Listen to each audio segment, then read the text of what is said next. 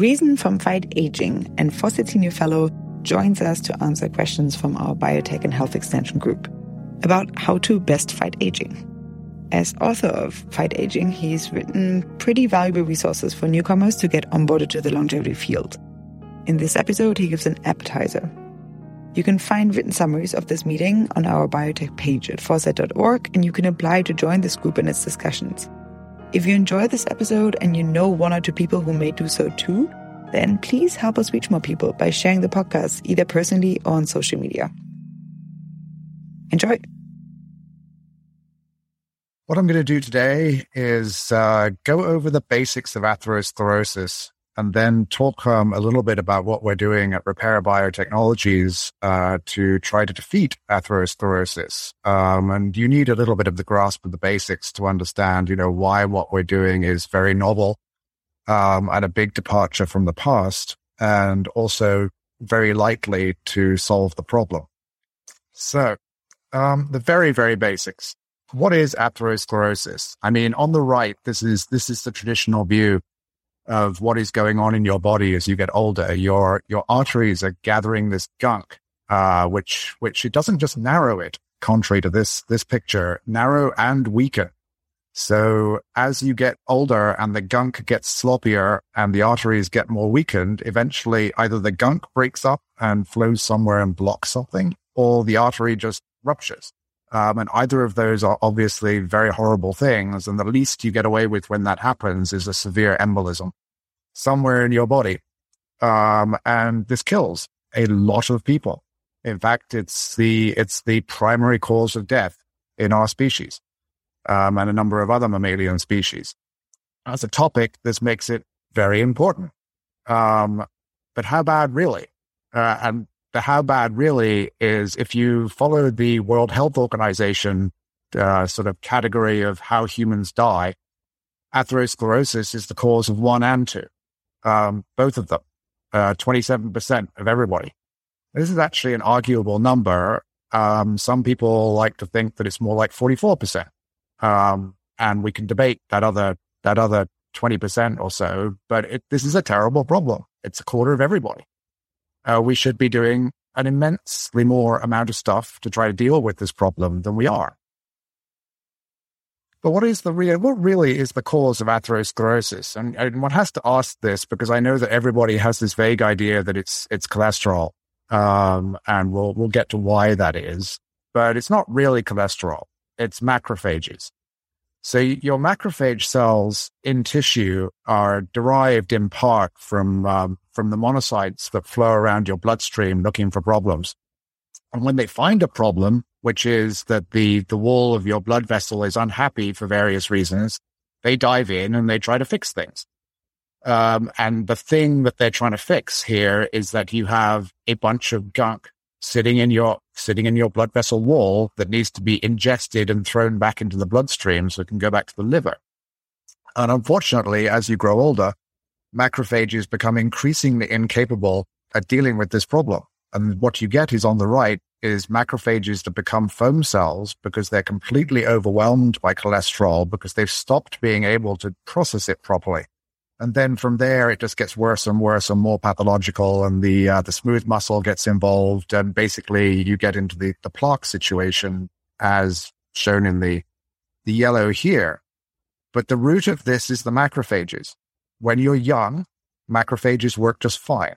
Your blood vessels are not covered in plaque uh, when you're old, they are. And that is entirely down to the macrophages uh, just, just not being able to do their jobs anymore.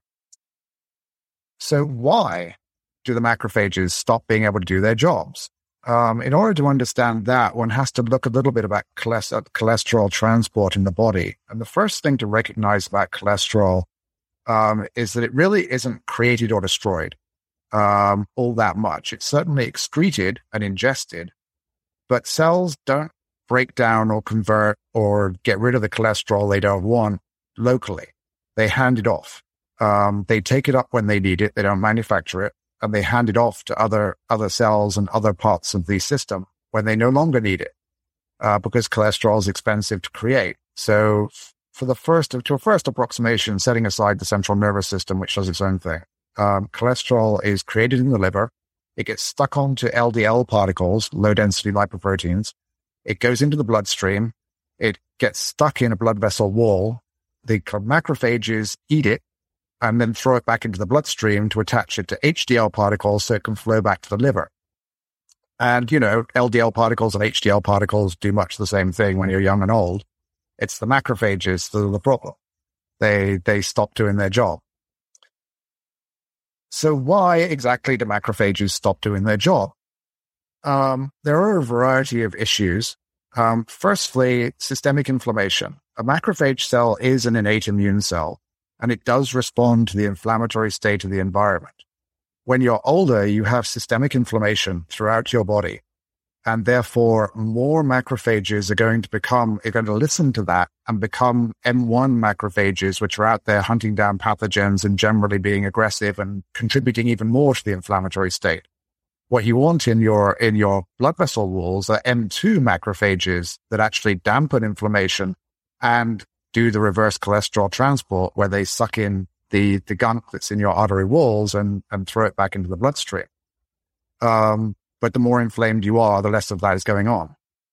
Secondly, oxidative stress, which is the presence of too many oxidizing molecules in your system. Um, this is a result of both inflammation and mitochondrial dysfunction, um, whereby your uh, your mitochondria are generating a bunch of reactive molecules, and cells are generating too many reactive molecules, and uh, it goes hand in hand with inflammation to a certain degree. But what happens is cholesterols become altered and the LDL particles that carry them become oxidized. And these things are toxic to macrophages. They hate them. Um, so you get a selection effect where your plaques are gradually becoming more and more toxic to macrophages and, and it just gets, it just kills the macrophages that come in. Lastly, too much cholesterol, uh, which is probably the least important in normal, um, normal people. Uh, extremely overweight people and people with very high levels of cholesterol for genetic, due to genetic conditions, there's, there's a level at which just too much cholesterol overwhelms your macrophage. Um, and if you go back to here, this mentions oxidized LDL, because macrophages love it. They, they want to eat as much of it as they can. Uh, the more oxidized LDL you have, the more likely it is that your macrophages are going to become totally overwhelmed by the cholesterol that's in the environment, um, without having to have an overall high level of cholesterol. So, um, what this leads to is you get a feedback loop, uh, which causes plaques to grow. A plaque is an inflammatory, horrible, toxic environment. The macrophage comes in there. It becomes a foam cell. It says, help, help, send more macrophages, then it dies. So you have this positive feedback loop of growth, which is based on killing macrophages. Your plaques are a macrophage graveyard. That's really what most of it is, dead macrophages. Um, and that is, that is the underlying problem that causes atherosclerosis. Now, as I'm sure you're aware, there's an entire research community and enormous pharmaceutical concerns and whatnot focused on purely lowering LDL cholesterol only. Just, just taking that part of cholesterol transport from the liver out to the rest of your body and turning it down. Less LDL um, less LDL cholesterol. Now, this probably helps a little in the sense that you're reducing oxidized LDL, you're reducing altered cholesterols ending up in the um, in the plaques, and you're lower giving giving your macrophages a little bit more breathing room. Uh, but frankly, it doesn't work enough. Um, we've demonstrated, we, the research community, have demonstrated that um, if you if you really, really aggressively lower LDL cholesterol to 10% of human normal, um, you're still not going to stop people dying. You can't get the plaques to reverse. The existing plaques are still sitting there being macrophage graveyards and calling in new macrophages. Taking away the input of cholesterol at that point doesn't help. So there's a whole bunch of fascinating stuff that's gone on in this LDL lowering industry and continues to go on. Um, a lot of it is presently based on mutants who over a lifetime have, have a dramatically lower risk of cardiovascular disease, which is great. I mean, if you have low LDL cholesterol, uh, like really, really low LDL cholesterol over an entire lifetime, like 80 years, you're going to have half of the risk of dying of cardiovascular disease. But if you're trying to make a therapy out of that and you're giving it to someone for two months, this really doesn't work very well. Um, it's, it's just not as good. And they really don't do more than statins do, the old standard of drugs that lower LDL cholesterol, small molecule stuff. So as a result of this, huge focus on decades of controlling LDL cholesterol reflexively to the point where a physician will just not even engage brain and prescribe statins as soon as somebody turns up over the age of 60 and or with even slightly raised LDL cholesterol. It's still the case that atherosclerosis kills that 27% of everybody. Um, and the drugs that we use only achieve a 10 to 20% mortality reduction. And there's definitely a heretic community in the research field who will debate that 10 to 20% number and say that that's probably not true because any number of trials have been conducted in which they did not achieve that level of mortality reduction in humans. Question? Yeah. And that heretic community, which I wanted to ask you about because I'm arguably adjacent to them, um, they would also bring up that there are downsides to statins so that even if there's a 10% reduction in atherosclerosis, there's not a 10% reduction in overall mortality or quality of life. The side effect of high dose statins are really, really bad um, for a large number of patients. You, and, you know, even moderate dose statins, you have a, a percentage of the patient population that's probably under 20%. I'm, I'm not sure what the number actually is, but it's about there, uh, who just can't use statins because they, they just, it just isn't good for them. Further, whatever you do with blood cholesterol, if you have lipid laden soft plaque, uh, there just really aren't many good options. Um, getting rid of those plaques just isn't, isn't on the table. Uh, there really isn't much you can do. So we need a better way of going forward. And yet, and yet, if you look at like, you know, what is the, what are the latest $3 billion companies, um, that are out there just going public? What are they doing? They're lowering LDL cholesterol. If you look at like the latest therapies where they're planning to charge half a million dollars a year, um, for these for these high tech therapies. What are those therapies doing? They're finding new ways to lower LDL cholesterol. It's not a good environment. What are the alternatives? So let's start with the ones that don't work. Um, as you as you might recall, I, I mentioned you know inflammation. It's a big problem here. Uh, but if you reduce inflammation systemically using the approaches that are available now, studies suggest that you get about the same benefit as you do from lowering LDL cholesterol, which isn't to say that somebody couldn't come up with a way of doing this better and in a more targeted fashion that actually works for some definition of works. But the tools that are available to reduce systemic inflammation are not, they're, they're pretty blunt right now. And they just don't do enough. I think there was a study I was looking at recently which short, showed an 8% um, sort of reversal of plaque, uh, which just isn't isn't good enough. Um, so alternative number two, which seems much more, much better, you know, as soon as you're, as soon as you go, your ceiling on much better is mice. So reverse cholesterol transport is the part where your macrophage sucks up the cholesterol, hands it off to the bloodstream. And there's a number of genes that are involved in this, this, this sort of block diagram here. These, if we imagine these blue things are macrophages, what they're doing is they, they use ABCA1 to hand off to an HDL particle initially. And then ABCG1 helps you add more cholesterol to the particle. The particle heads back to the liver where it's picked up and excreted into, um, into, and, you know, ejected from the body. This is where anything you do, pretty much anything you do in mice to make one part of the system or more parts of the system work better. Uh, you can upregulate ABCA1. You can put more HDL particles. You can make macrophages consume more cholesterol. It all works great in mice. You, you, some of the methods have achieved 50% reversal of plaque lipids, um, which is amazing and should cor- correspond to roughly a 50% reduction in mortality. Uh, every time they tried to do something in humans, it failed. Um, there's a whole list of clinical trials that have failed over the last 20 years trying to improve reverse cholesterol transport with things that work really well in mice. So what that tells us is that we do not understand something very important about the way in which cholesterol transport is rate limited in its different steps in humans versus in mice. Um, so anybody trying to do something here, I wish them luck. Uh, but the odds are not good based on based on historical uh, historical efforts. So my position, our position at Repare is, and the position of a number of other people, is that the true path forward is stop macrophages exploding the world, make them resilient, to the environment they find them in, in old tissues. So if they can just be made to not do the crazy things they do um, when they're exposed to, you know, oxidized cholesterols and LDL particles and and systemic inflammation, then great. In theory, if they can keep doing what they did when they were useful, they will just dismantle plaque over time. And atherosclerosis will reverse because that's what these cells are meant to do. And it's what they do do if they're not being, um, if they're not being trammeled by, by the circumstances of being old.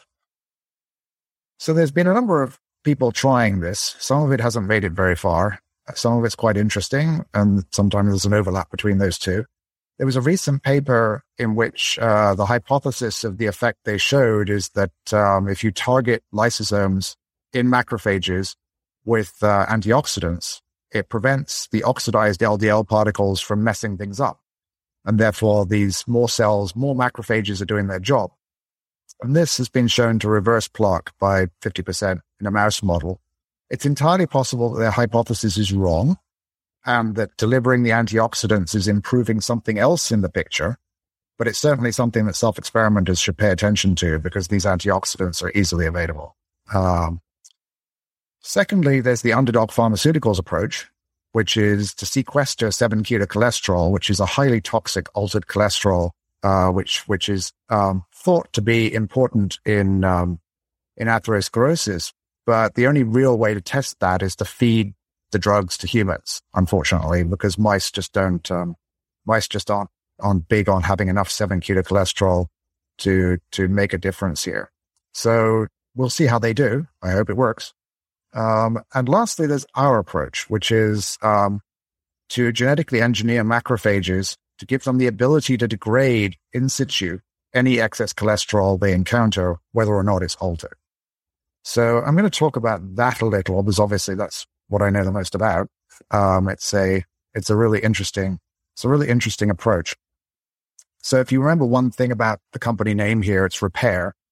Uh, if you're going to address something in aging, you better be better be repairing something. If you can't point to something that you're actually repairing, a form of damage, a form of dysfunction, and you can clearly say, "I am fixing this," then uh, you might not be doing the right thing.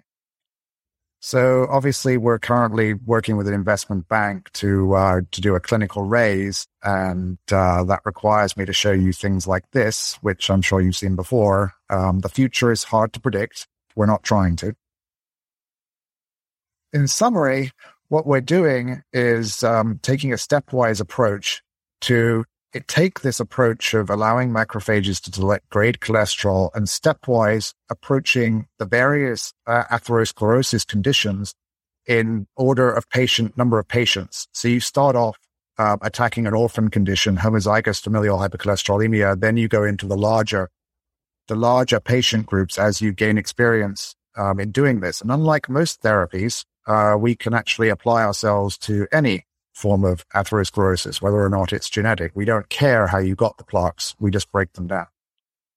So what we're approaching as our lead therapy, um, we've also, we've done AAV. We've demonstrated that AAV delivery of our cholesterol degrading protein has a very large effect, um, 48% in a month, which is really big in the scheme of things in, um, in comparison to other, other approaches.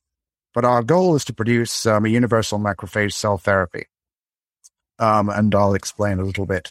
We can talk about. I won't go over that again. Let's let's start with the um, that that atherosclerosis is um, is as I said. It's this is the simplified view. Atherosclerosis is basically the encounter of an aged macrophage with cholesterol, at which point you get an, a lot of cell death and cholesterol based plaque. Um, primarily because normal macrophages can't do anything with excess cholesterol. If you overwhelm their existing systems for trying to get rid of it by handing it off to HDL particles, you're done. You get a foam cell. Um, there's no way for it to inherently deal with this degree of cholesterol. And with this picture in mind, the whole spectrum of LDL cholesterol lowering drugs, and that's sort of a, a list right there, really only lowers the input to the problem. Um, and they can't lower it infinitely because the macrophage is in the plaque. It's not in the bloodstream. And the plaque is packed full of cholesterol and toxic, horrible nastiness. So you're not really getting a great deal of boost out of, out of lowering the input from the bloodstream. Your problem is that the plaque is sitting there. Um, and you, you can't reverse it by doing this LDL cholesterol lowering business. You still have macrophages exposed to excess cholesterol and becoming horrible foam cells and dying. And the horrible foam cell dying leading to your plaque um, gives you this this point that has to be made to a lot of people, unfortunately, which is your risk of death is not due to LDL cholesterol. It's due to how much plaque you have. It's exactly how much plaque you have and how much high risk plaque, which the soft plaque, which determines your, your, your mortality. LDL cholesterol, while it's been widely accepted as a surrogate marker now, is just irrelevant. It's not, it's not the cause of your death. Um, and that's why different people can have different levels of cholesterol in their bloodstream and have quite divergent mortality risks. It's because of the plaque, the macrophages, um, not the LDL cholesterol. And the fact that it is the plaques is why we have this list of drugs, starting with the ultra cheap and heading up to the ultra expensive, which frankly are probably not much better than the PCSK9 inhibitors, um, because lowering cholesterol can do exactly this. It can reduce your mortality by probably 20% at most. Um, it doesn't matter how much you pay uh, Big Pharma. It, it's still going to be 20% at most because the mechanism is exactly the same. Uh, and it has exactly the effect it has on, on your macrophage health. So the point of the exercise is what should we do differently? And what we should do differently is make macrophages invulnerable to the plaque based environment as, as best we can. And our idea of as best you can is you give a macrophage the capability to break down cholesterol safely locally. Um, and I should say that this is not a trivial thing to do because a cell is basically, you know, an enormous lump of cholesterol. It, it uses cholesterols everywhere in the cell membrane. The reason why we never evolved to break down cholesterol when it's harming us is that cells are, are they have cholesterol everywhere. They use it um, for for membranes. So you couldn't evolve something that just randomly went out there and, and just chewed up cholesterol when it did when it saw it. Um, and that's why delivering things like cyclodextrins as underdog is working on is not quite simple either because, you know, the first thing that will happen if you dump a bunch of cyclodextrins into somebody is their blood turns to mush because it will consume all your blood cells. Um, hook all the cholesterol out of their walls. Uh, the underdog has a way around that, but it's still, you know, they have to be careful about what they're doing. So the, the, the objective here is a safe, um, way of breaking down cholesterol, it, but only the excess cholesterol, which is what we achieve via the specific mechanisms we, um, we put into these cells. Now, we can demonstrate that we can put these mechanisms into any old cell and the output is exactly the same. We get a catabolite that is safe and, and more soluble and leaves the cell and is broken down in the bloodstream and got rid of very quickly. It doesn't matter what cell we put it into. 293Ts are workhorse cells that researchers use. U937s are human macrophage and immortalized line. You get exactly the same output. Uh, and in fact, for any other type of cell we care to do this with. It's a technology that can be applied pretty much anywhere. Now, what this means is that we can take macrophages, and ROR264s are a mouse line, an immortalized mouse line of macrophage like cells. And we can give them the ability to express our CDP proteins. And what happens is if you dump cholesterol on them, um, the unmodified ones become very unhappy. And the green there is, um, is basically foam cell, uh, behavior where they're, they're sticking this, this cholesterol inside them and becoming pathogenic and, um, inflammatory and unhappy. On the right, very little of that um, the CDP cells just eat the cholesterol and get rid of it. And that's exactly what we want because these cells are, are competent. The ones on the left, not competent. And what you want is competent macrophages in your plaque. So our proof of concept with AAB, we delivered um, a very high dose of AAB to uh, to mice, atherosclerotic mice, um, and you can see the difference left and right um, between the controls and the treated. Red is basically plaque, lipid laden plaque. And these are cross sections of the aortic root, the little fiddly bits in the middle of valves. Um, and we got something like a 50% reduction in a month following a single treatment. This is a very powerful effect. um, we have quite a sizable impact on the way this functions. So going forward, what we're doing, um, and right now, actually, we're injecting mice. Uh, we've been injecting mice with these cells over the last month. We hope to have some data by the end of the year. Um, we we take iPSCs um, from mice or humans. Uh, we have partners that we work with who provide us with um, with well characterized human lines. The lines are are disrupted in a certain way to make them universal. You get rid of the markers on the surface that that that make them recognized as foreign. So you can introduce these cells, um, and if you look at things such as what Sana has been doing recently. They've delivered universal iPSCs into non-human primates and shown they produce no meaningful immune reaction.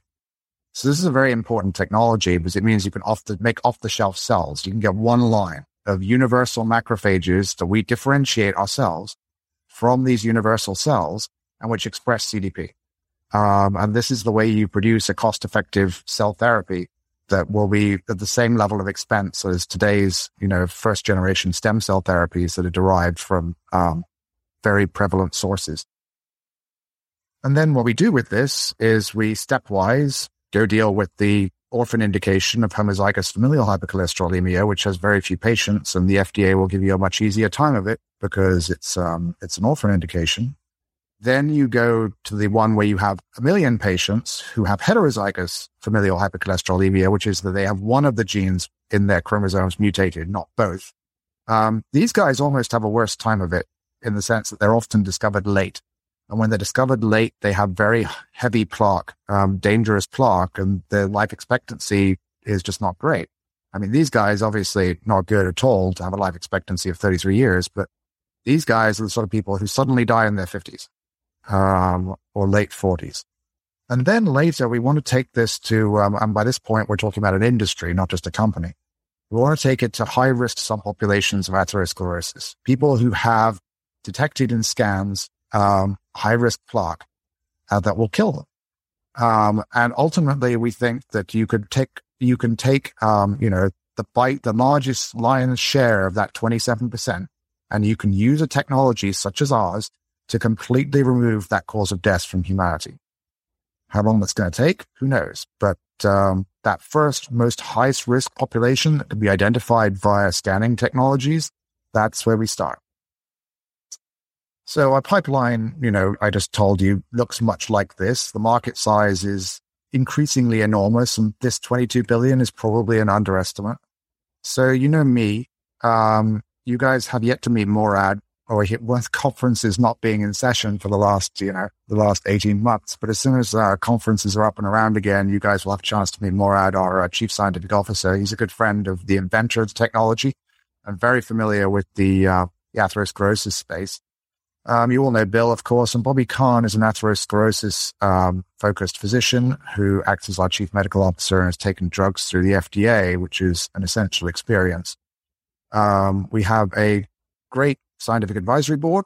Um, Richard Honkanen invented this technology. I think many of you know Graham, um, a feature of our, our community. If you're dealing with macrophages, you need to have immunology expertise. They're, they're ornery little cells to work with. And of course, we keep people around to keep us advised on our, on cardiovascular and liver physiology for all the obvious reasons. So as I mentioned, we're raising aggressively, um, right now. We are working with an investment bank to get a $20 million round together to fund our path to, to IND for homozygous familial hypercholesterolemia. And I should say that as this is going on, we're very happy to raise from, um, from angels via SafeNote in order to extend our runway. And uh, I know that those of you here who are already investors, we've already talked to you about that. Those of you who aren't our investors, if this intrigues you, by all means, reach out to me. Um, we're online, Repair Biotechnologies. Just send us a message and we're happy to talk. So that, in a nutshell, is that. And the one last thing I should probably say is that if you want to look for a comparison to us ish, uh, Verve Therapeutics, um, who are only dealing with familial hypercholesterolemia and are only lowering LDL cholesterol and yet have a valuation of $3 billion we think we're a lot better than they are. And with that, thank you guys. I'll take questions. Fantastic. Thank you so, so much, Reason. Um, okay, this was uh, brilliant. Uh, we have the first question from Ravi, uh, and then we have one from Mika, which I'll read out. And this is just to say, if you want to ask a question too, post it in the chat or even raise your hand and, uh, and we'll get to you. Okay. Thank you. Ravi, you first. Um, hi. Yeah, thanks. Um, so, um, popped up, you mentioned briefly, but I had a question about cyclodextrin, just how that compared with what you were looking at. You mentioned a little bit that it was perhaps indiscriminate.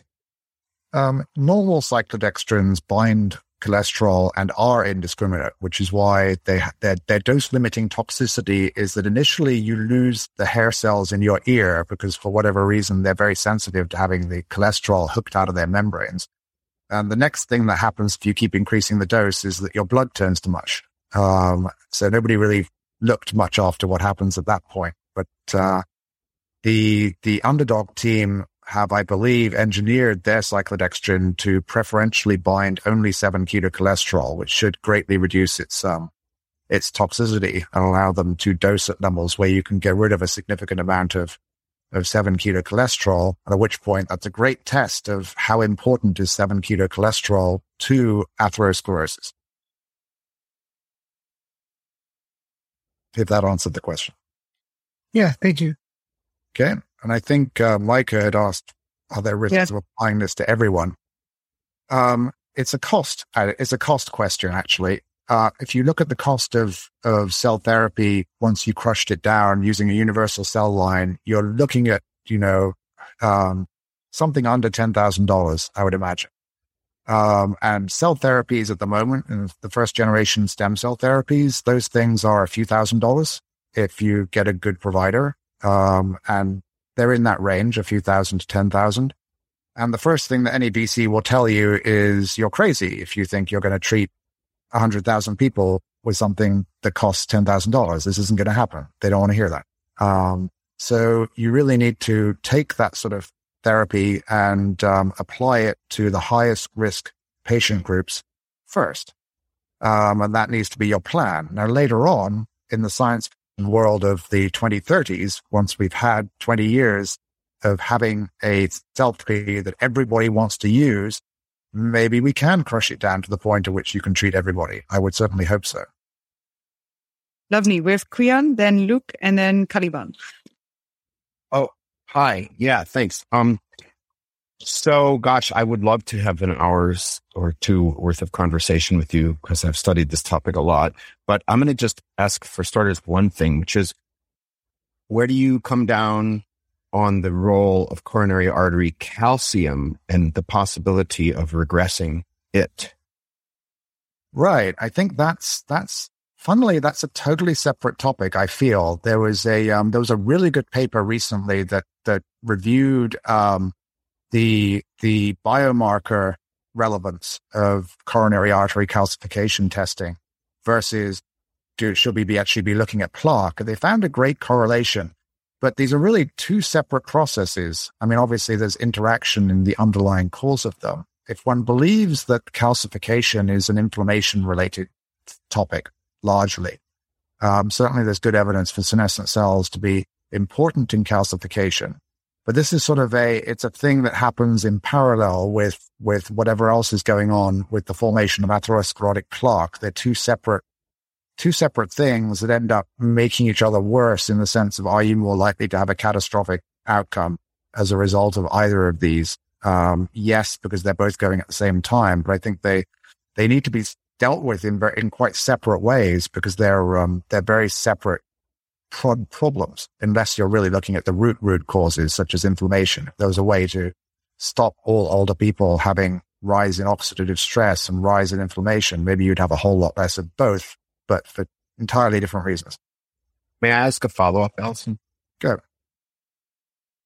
Okay, thanks. Um, okay, I, I thought that calcium was like the end phase, and like plaque is a there's a whole cascade process from a wounded artery to plaque to the different things you do, you know, macrophages, plaque, and then calcification is the end state. Am I wrong about that? It's not that that happens in plaque because plaques are hugely inflammatory. So whatever calcification processes exist, you're going to get more of them in that vicinity. Um, but you also get calcification without plaque. Um, if you go, uh, if you go get it, if you're over age 50 and go get a scan of your lower body, you're probably going to see plaque in your, uh, in your legs. Not plaque, sorry, calcification. Oh, really? Okay. Well, that's, I mean, you're mostly talking about CHD, are you not? Or are you talking about, um, cardio, uh, are you talking about circulatory disease in general? Well, in general, like how, how much calcification is going on in your arteries um, no, but I mean, it's, it's your product and your company oriented towards coronary artery disease or general circulatory disease. Oh, everything. We're, we're introducing macrophages. So, you know, they go everywhere. So we're interested in the effects. Not, I mean, obviously you measure the outcome in, um, in coronary arteries because that's where you can measure the outcome. Um, you, but you expect, you expect atherosclerosis to have a meaningful effect in terms of small vessels as well. Uh, and certainly while it's harder to tell what's going on in there, we expect the macrophages to be heading off there to do their job as well. Thank you. Great. Luke. Hi.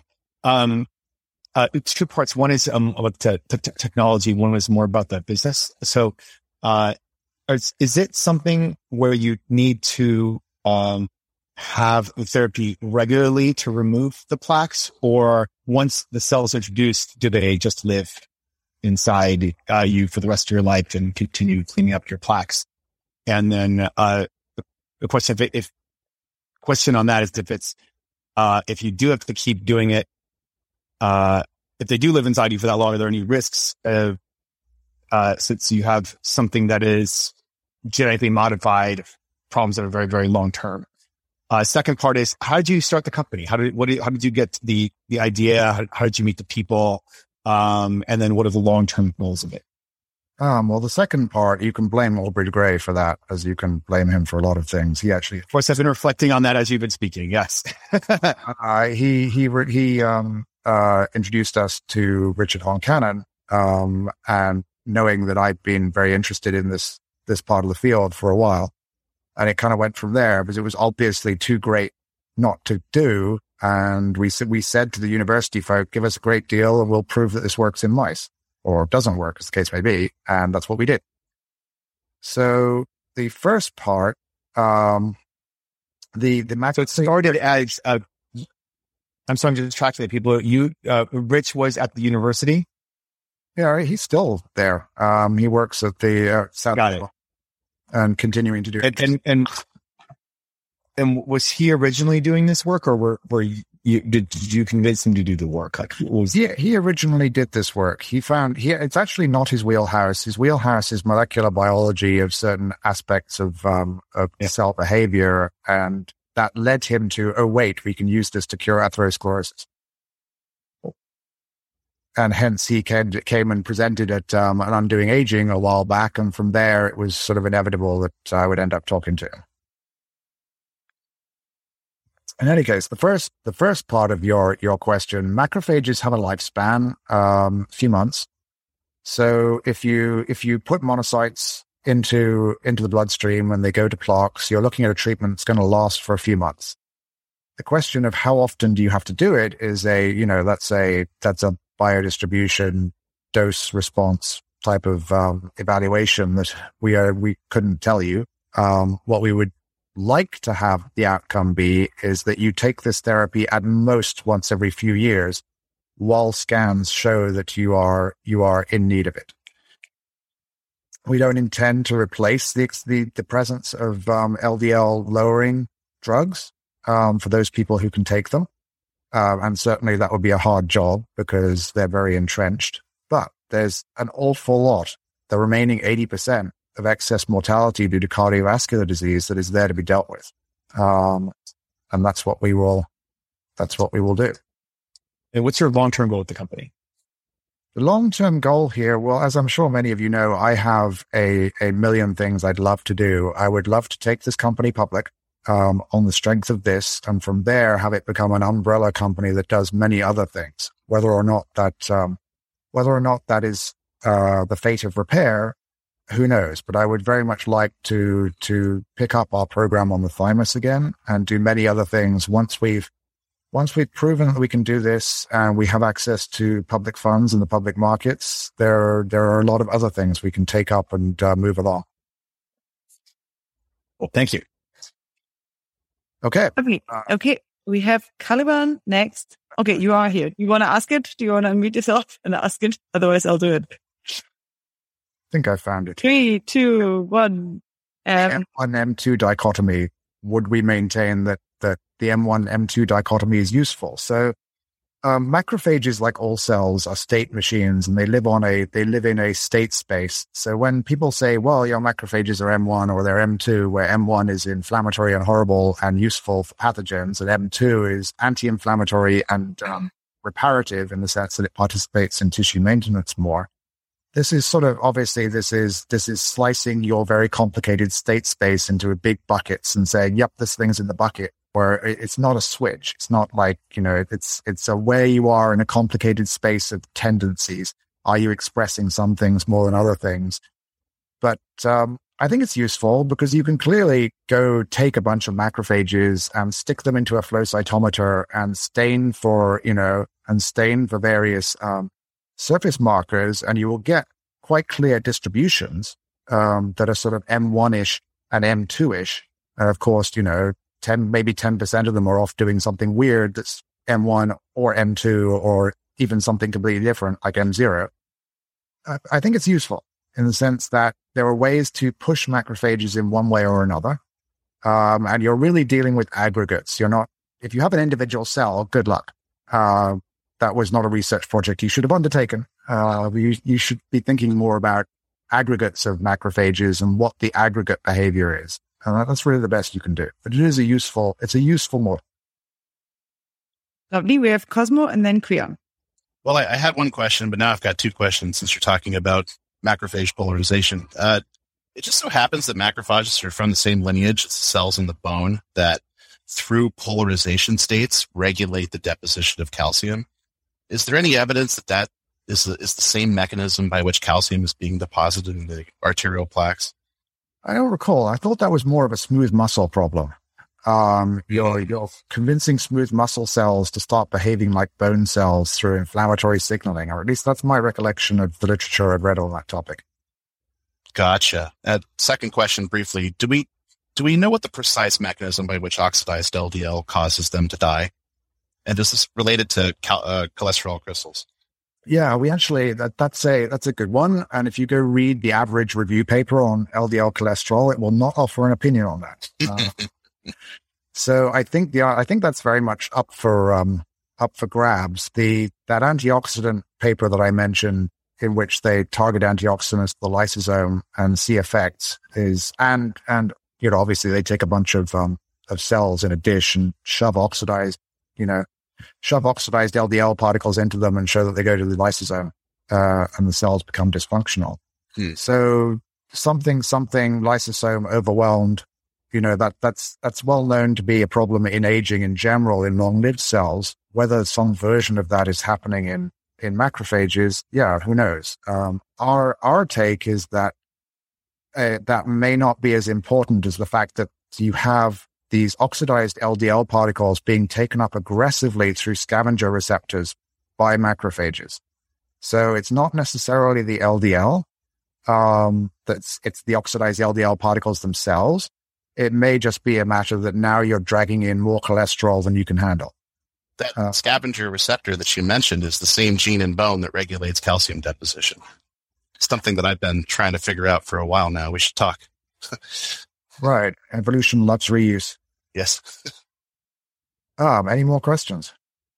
Yeah, I, I've got one. Um, thanks again. Um, okay, I don't mean to be too uh, heretical here, but I thought that at least for coronary heart disease, uh, HDL to total cholesterol and HDL to LDL and HDL to triglyceride is a much better predictor of disease than just LDL levels. Now, ox LDL is another thing. That's obviously a good predictor. Do you have a, do you care about that? Um, not really. Uh, I think like the evidence suggests that doing things with HDL doesn't work in humans. It doesn't. It doesn't help the problem. Uh, okay, we should distinguish between okay, what happens over your lifetime in response to your ratio between LDL and HDL, because obviously over a lifetime you're adding up this sort of you know what, what's the balance of your cholesterol transport in the body, and in theory more HDL is is going to be good, and in practice it looks like more HDL is is good. Um, but that's not the same as what can you do for therapy, where you're operating in a fairly short time frame. Um, and in that case, I think the clinical trials of the last, like, you know, 20 years have, have really shut the door on let's put more HDL in there in humans because it doesn't work. Um, and in terms of, and in terms of lowering LDL cholesterol, great. You get the aforementioned 20% at best mortality reduction. And clearly that's not the solution to the problem either. Once you have plaques, they will kill you. They will continue growing. It doesn't matter what you do to HDL and LDL. Last question here um, for me. I was a little unclear on your position on systematic inflammation. It seemed like uh, sometimes you say inflammation is the thing which is driving uh, the trouble. On the other hand, I thought it was a slide where you were like, well, it, reducing inflammation has failed. Um, both. It's it's it's clearly a contribution because you can look at humans again, distinguishing the over time versus how do you fix the problem. Two separate, two totally separate considerations. Over time, more inflammation. Clearly, you're going to die sooner of atherosclerosis. Uh, uh, you know, over over years and decades. The the if you're trying to fix the problem and reverse plaque, reducing inflammation just doesn't seem to help that much because you're again the problem is that the plaque is sitting there being being inflamed and um, and full of garbage and toxic, and macrophages just can't deal with it. It doesn't. I see. So there's a lot of things. There's a lot of things people can do with like lifestyle interventions and drugs to stop or slow the progress of the disease. But in terms of reversing the disease with a short-term intervention, that's what you're looking at. And that's a whole other kettle of fish. That's a whole, that's a whole different kettle of fish. And it's really, my opinion is that the whole community diving in on these human mutants who have low cardiovascular disease, that that's that that's just never going to work. It's a huge red herring, a waste of time, and um, the only thing they're going to get out of that is more LDL lowering drugs that have the distinguishing feature of being vastly more expensive than previous LDL lowering drugs. And I should say those two things are actually a virtue in some circles because it's easier to make profits off that. Uh, we have one more question here, which was why not shut down the mechanism driving macrophage invasion of cardiovascular tissue? Uh, and you know, if, if you do that, then you're never getting rid of those plaques because nobody else is going to. Um, in theory, we could give every cell the ability to degrade cholesterol, um, and, and shut down the macrophage invasion. But why do that if you're already making the macrophages good? Isn't that also a problem in the sense that some of these processes, which turn into chronic disease progression, are actually useful in a healthy person uh, in acute cases of like infection or injury. And so you don't want to shut them down. Yes, exactly. Um, which is another reason to favor the sort of thing that we're doing, which is an enhancement, um, which does not otherwise change the way things work other than just letting them work. Great talk. Thanks. Okay. Uh, just checking that Cosmo is your question answered or do you want to ask it to reason? I assume I take this as it's answered. If not, then please let me know. But reason uh, I cannot. Oh wait, there's another one uh, in the chat. Reason I'm going to therapy.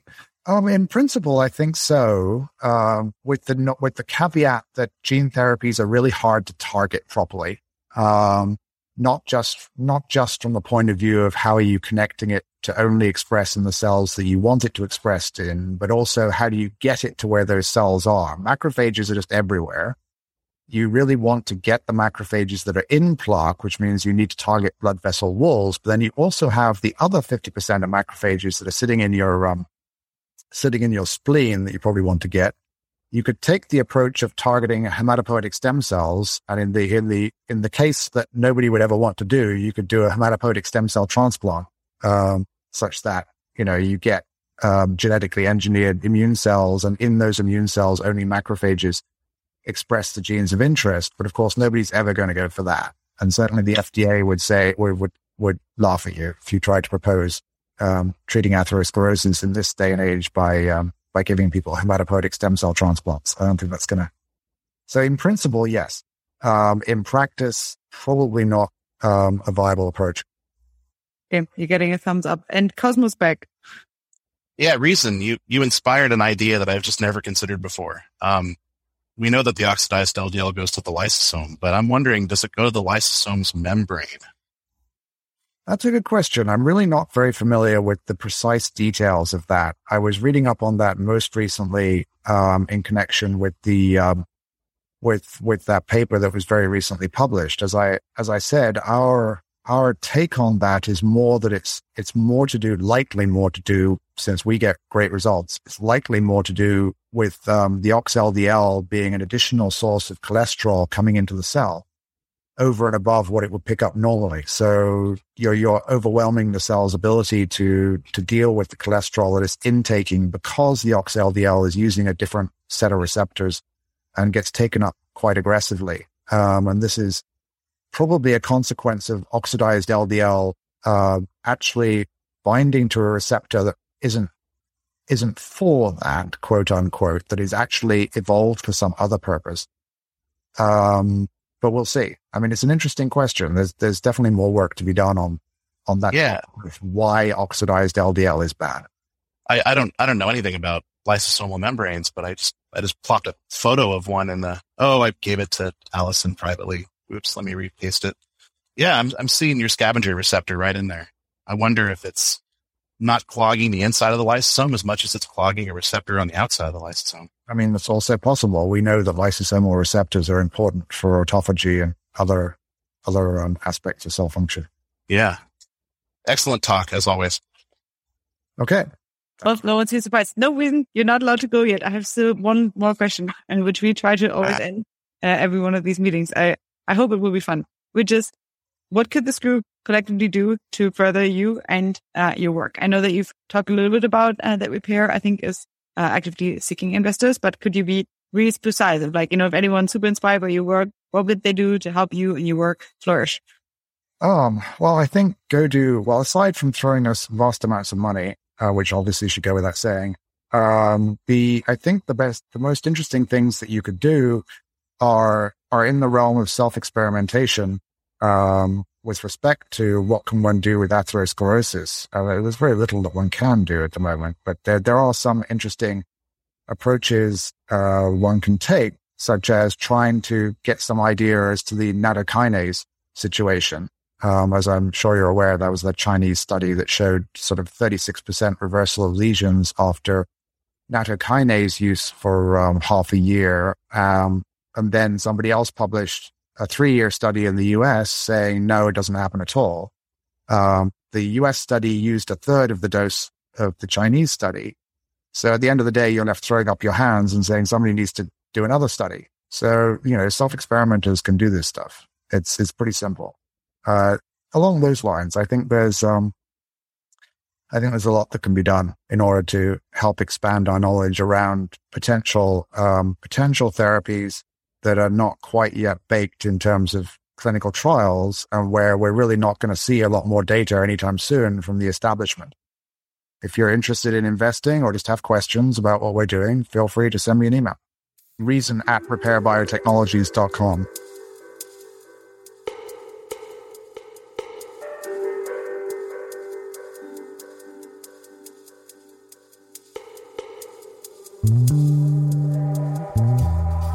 Did this conversation pique your interest? Maybe it even inspired a bit of existential hope about the future in you.